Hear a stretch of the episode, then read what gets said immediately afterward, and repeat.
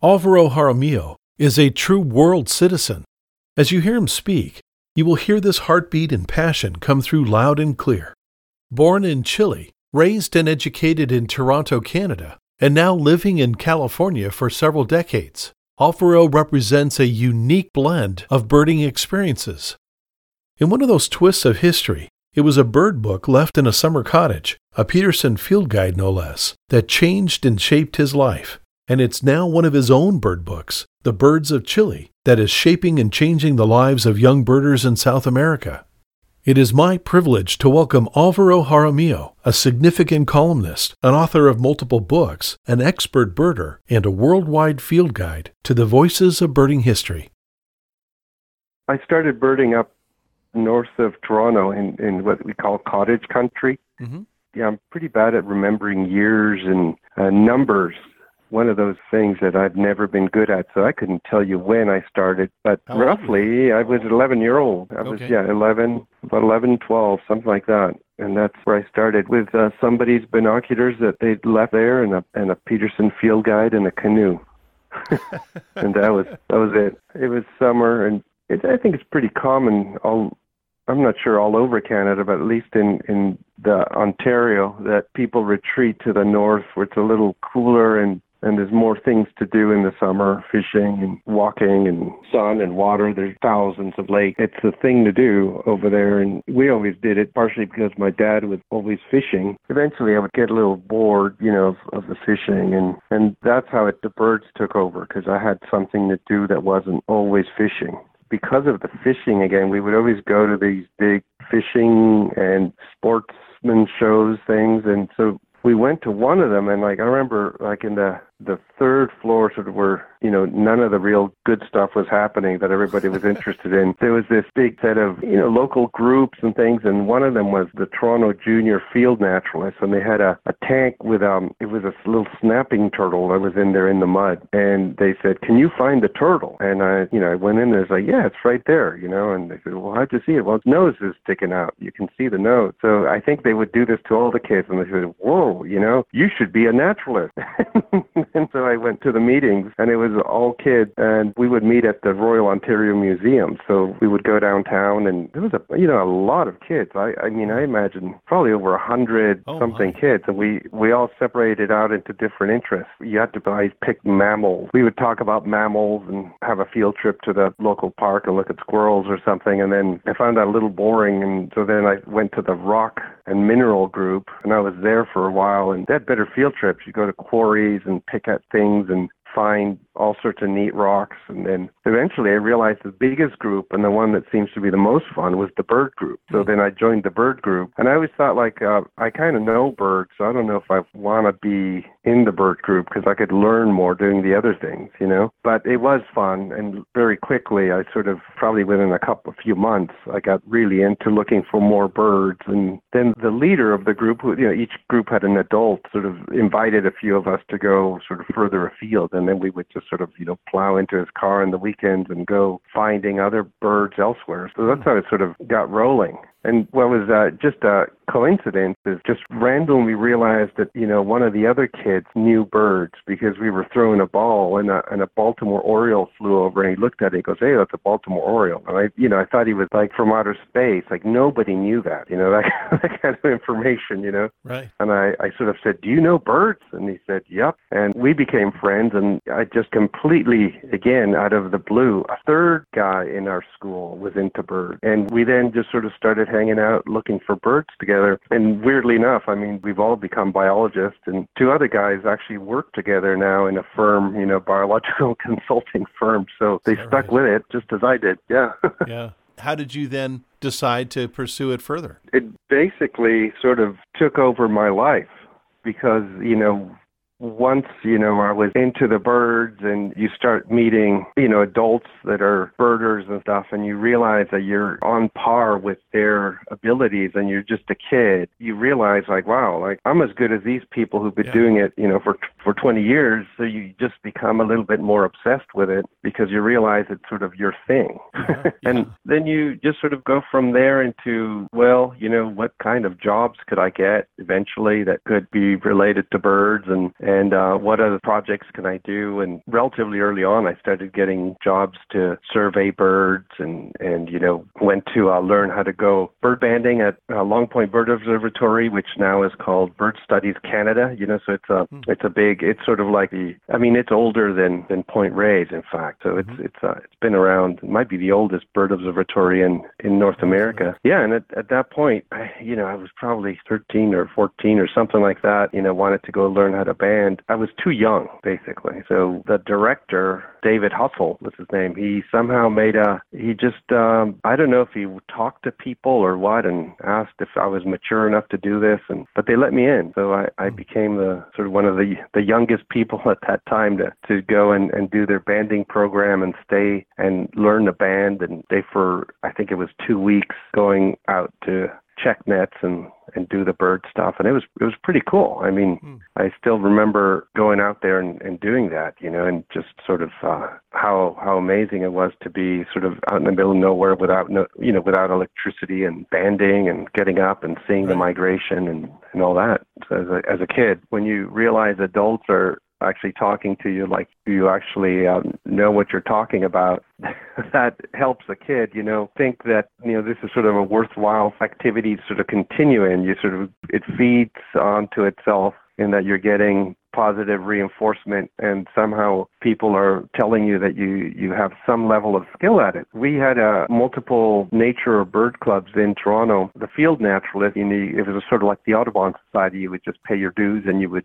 you would get in there. But there was this other club, and some of the old sort of in northeastern cities all had these bird clubs. It's sort of the old school where you were elected as a member and you had to go and you know sort of go to several meetings and get to know the membership and it was sort of like it really was sort of you know the epitome of the old boys club right you look at it at today in sort of today's world it wasn't all old people it wasn't all men uh, but it had been that was the original um, mode of this club when it started way back. But it was kind of a you know to me it was a big deal to go to the TOC the Toronto Ornithological Club and we'd go there and see what people were talking about. Often it was about travel somewhere amazing, people showing old slides of what they had seen and so forth. And after I'd gone a few times, you know, the Hugh, the the person who actually I'd met the uh junior field naturalist with all the kids. Uh, he was a member of this club and he suggested I should join. So they put me up for election and so forth, and I got in, and I was again kind of proud that I was this kid. I probably was like 14 wow. or something okay. like yeah, about yeah. 14. And he, he said, you know, you're the youngest person ever elected to this club.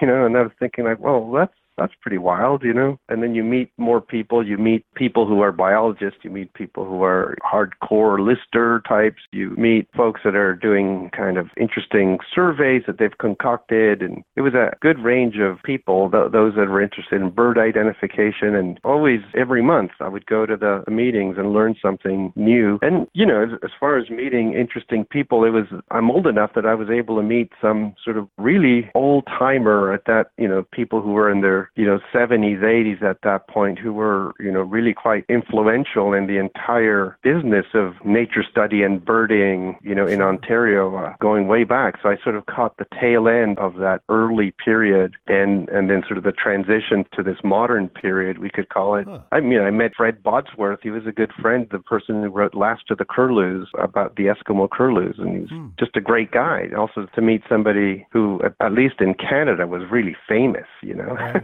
right. and they're just real nice folks. That was all interesting to me that there was this lineage of history with, in the same way that sort of other kids were following hockey, to them, there were sort of the old pros and the sort of all stars from the past. That I was able, in the birding world at least, to meet these people. That was great. Even though we were, at that point, Toronto was, you know, not the city it is now, so we were a little bit more isolated, kind of independent of the sort of American birding scene, which was a little different. Not a bad time to grow up as a birder.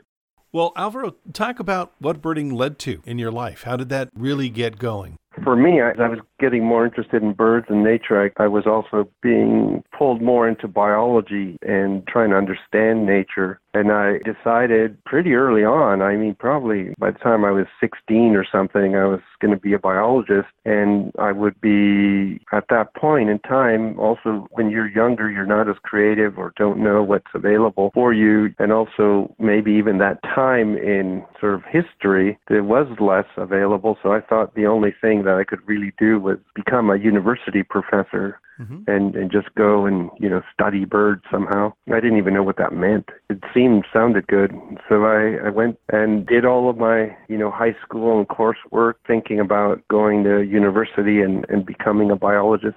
And there was a fun bit that that did happen, kind of in between that, and sort of what a lot of kids call the gap year and was really common for a lot of students in Canada to go and you know spend a year traveling in in Europe or you know, end your school early or something like that. We had a system back then where you could actually, you know, we had an extra grade and that was prepping you for university in in Canada. They actually have gotten rid of that since then. But at that point, you know, you you could take all your credits in that last year and do them more quickly if you wanted and get out of school 6 months early. So that's what I did. I decided I would go travel and also go back to see my family in Chile, which I had not been back to since I was a kid. I went to meet, you know, my cousins and so forth, but also to go birding. So I, I finished early, went out there and, and started actually with hmm. my first visit to anywhere in South America with binoculars was to Asuncion in Paraguay, a place where nobody goes to because the plane stopped over there. So I think I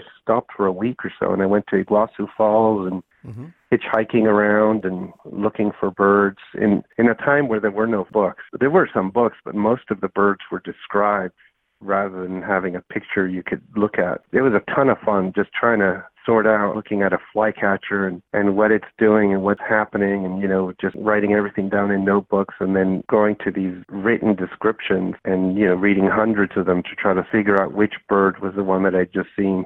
so right, right. Yeah, was that, so I, I did that, then went to Chile and, and really sort of started uh, looking at the birds there and thinking, you know what, I, I really need to think about eventually doing a field guide to the birds of Chile. That's when wow. I first thought about that. And I was, uh, that point, what, 17, something like that. Yeah. And came back, uh, started school. I started in a place called the University of Guelph, which is sort of like UC mm-hmm. Davis, very biology, veterinary school, and right. agriculture. But um, after my first year, I, I decided to change, switch over to uh, University of Toronto, which I thought was a little bit more into the uh, biology of sort of evolution and ecology and things that I thought were really interesting. While Guelph, I thought was more um, applied, which I was less interested in at the time. So, mm. so yeah, you know, uh, University of Toronto is where I eventually ended up also doing my master's.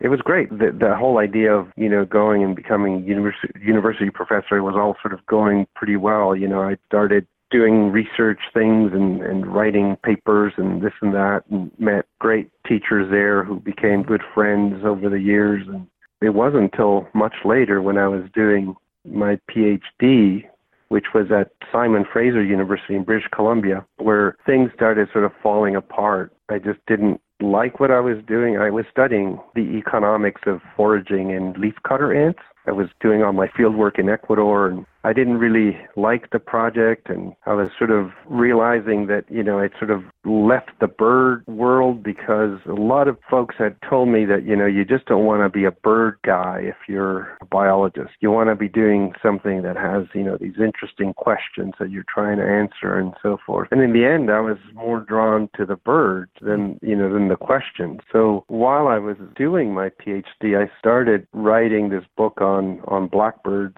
and um, my master's had been on cowbirds in South America and Argentina, and a really interesting kind of crazy situation where the cowbird there that has sort of one major host not only parasitizes that host, the baywing. So this screaming cowbird actually, when it hatches, it mimics everything about the baywing. It looks like it, it sounds like it. It's just the most amazing thing to see live. And then when it fledges, and it's all grayish brown with rusty wings, just like the bay wing hose. As soon as it fledges and it's independent, it molts all of its feathers and becomes black. It's almost like it pulls off its its fake, you know, coloration. Yeah, yeah. And cloak and, and it uncovers what it really is. That was so amazing to have been able to see all that and I was so thrilled with this group of birds. I just started writing a book on them. And what happened in the end is various things all kind of came together at the same time my girlfriend at the time in Vancouver, the company she was working at wanted to move to the Bay Area. I was unhappy with my PhD. I was writing this book.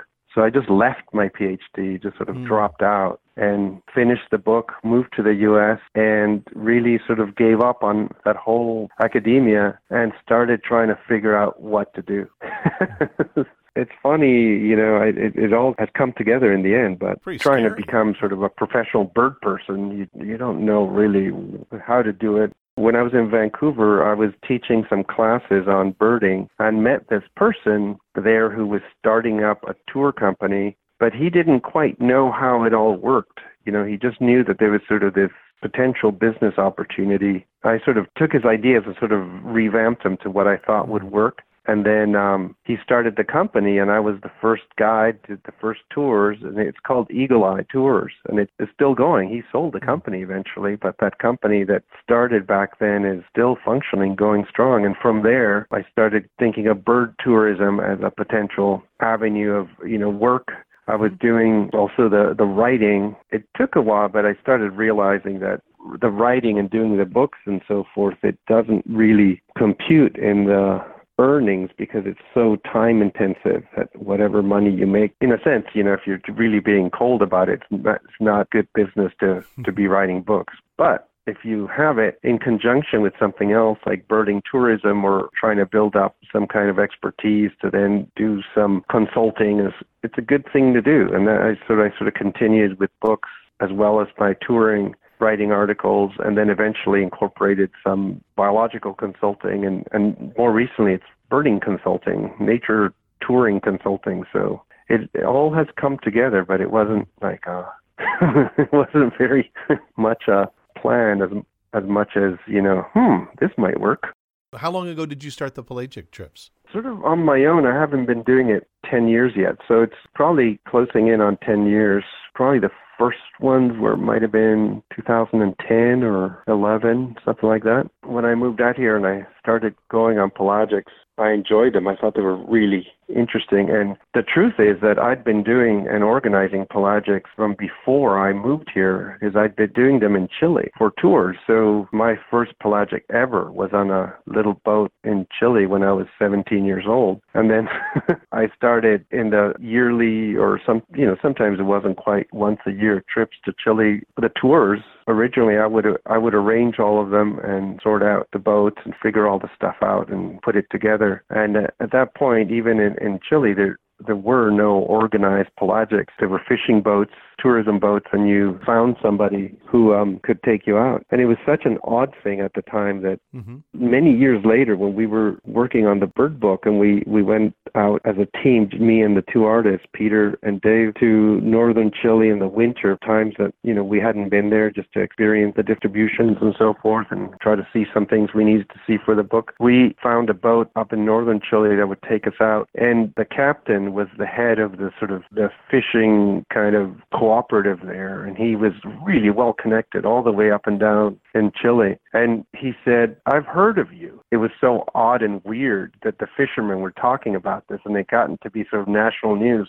There's some weird guy that comes out that communicated throughout the country about this weird situation of birders on boats. And now in Chile, there are regular pelagics being organized by friends of mine. And, but it was great moving here because I really enjoy that type of birding. And it, I found it to be so cutting edge and, and also just exciting. You never knew what was going to happen and anything could happen, you know. So I started going out on trips here by different groups and eventually on Debbie's boats. And, you know, maybe after a couple of trips, she sort of said, hey, you know, why don't you come out as a, a volunteer bird spotter on trips? And that opened up a few more opportunities. And eventually, the San Francisco Bay Bird Observatory wanted to do a fundraiser for their fall fundraiser, and I organized that. And then Sequoia Audubon Society, and this was sort of a little, maybe a couple of weeks earlier or something, we wanted to go out and look at the birds here in our county in Half Moon Bay, which hadn't been done for a long, long time. So all of the birding boats were going out of Monterey, Santa Cruz, or Bodega Bay, mm-hmm. and Half Moon Bay was just blank. So during that entire time I'd lived here, I never was able to go on a boat from my sort of home port. And we organized those two trips.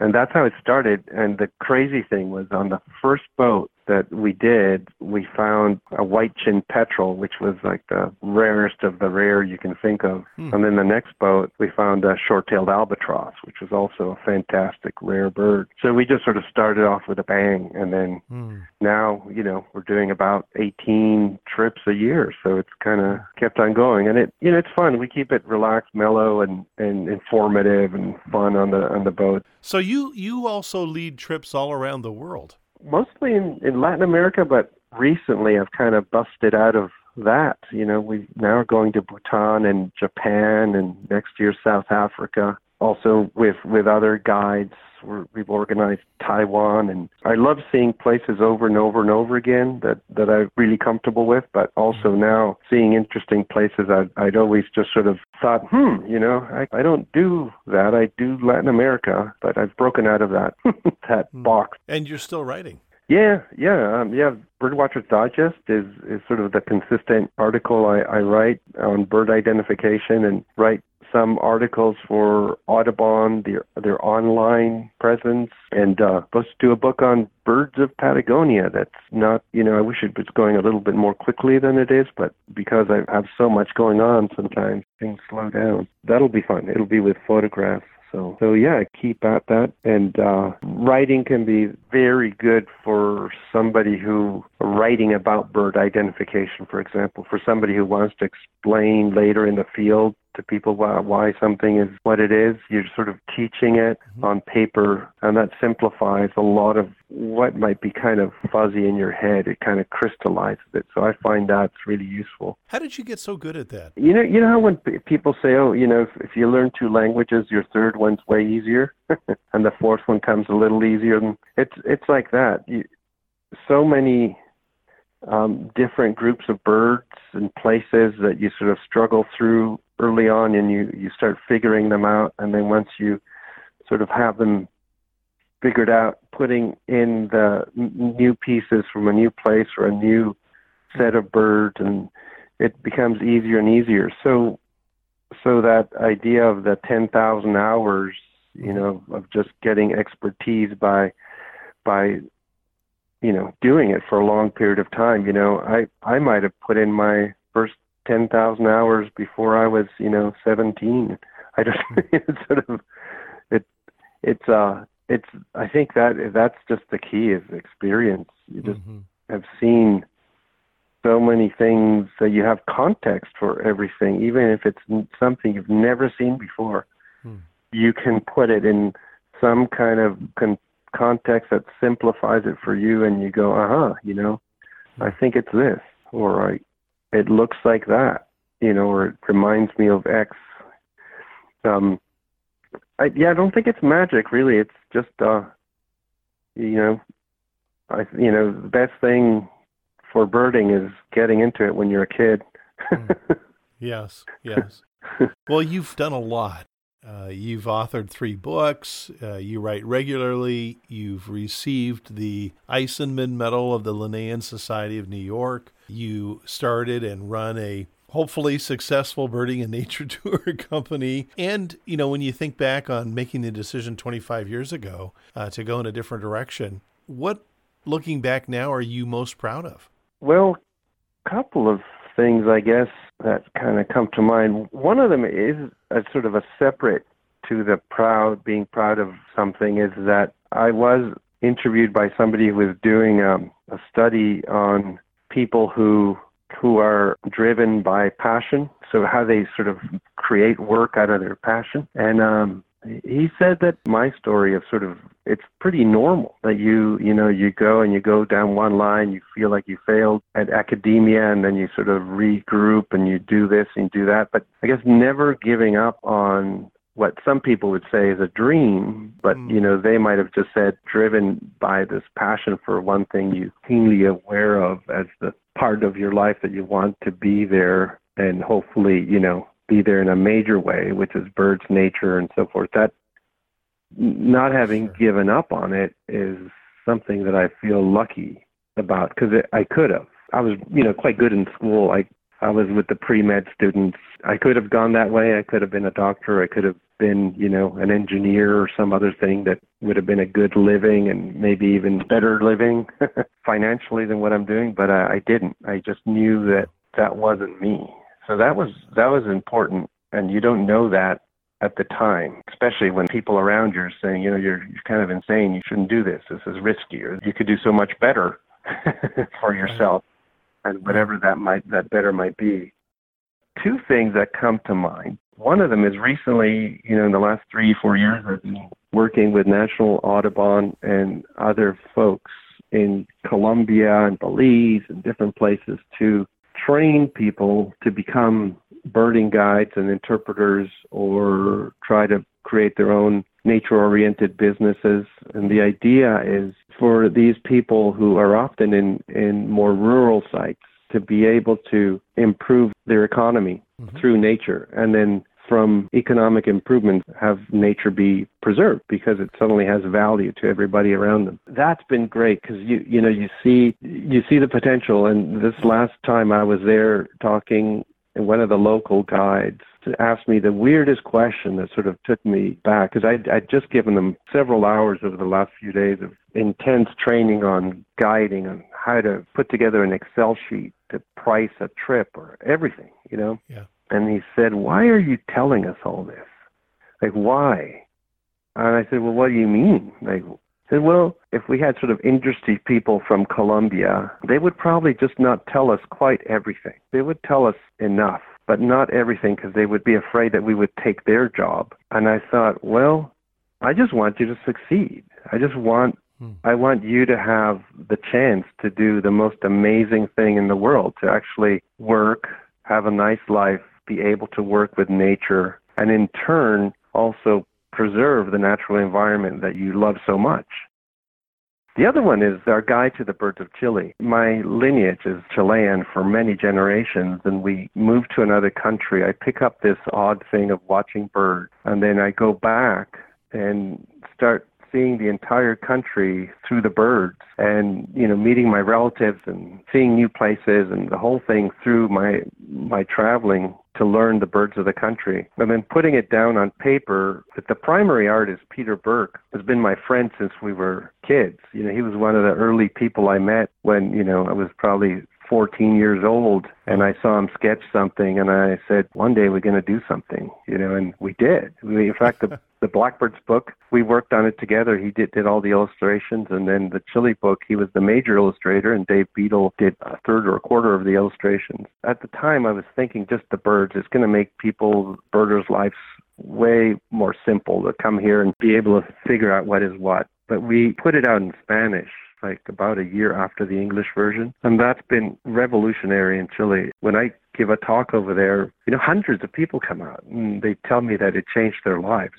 Wow. And and it's cool. We were just thinking about the birds and the deal and the wing bars and all this stuff that is not as meaningful as the people who use the book and eventually get huge amounts of rewards just being outside, enjoying things, or even, you know, people tell me stories about them going out with their dad, you know, and looking at birds and not necessarily knowing what was what. Then they get this book, and then their whole relationship to nature changes, and then they suddenly know what they're looking at. That's been amazing to feel like I've really put something back to this world, at least in the bird, little bird world. The growth in birding in Chile has been fantastic. So I, I just didn't see that coming.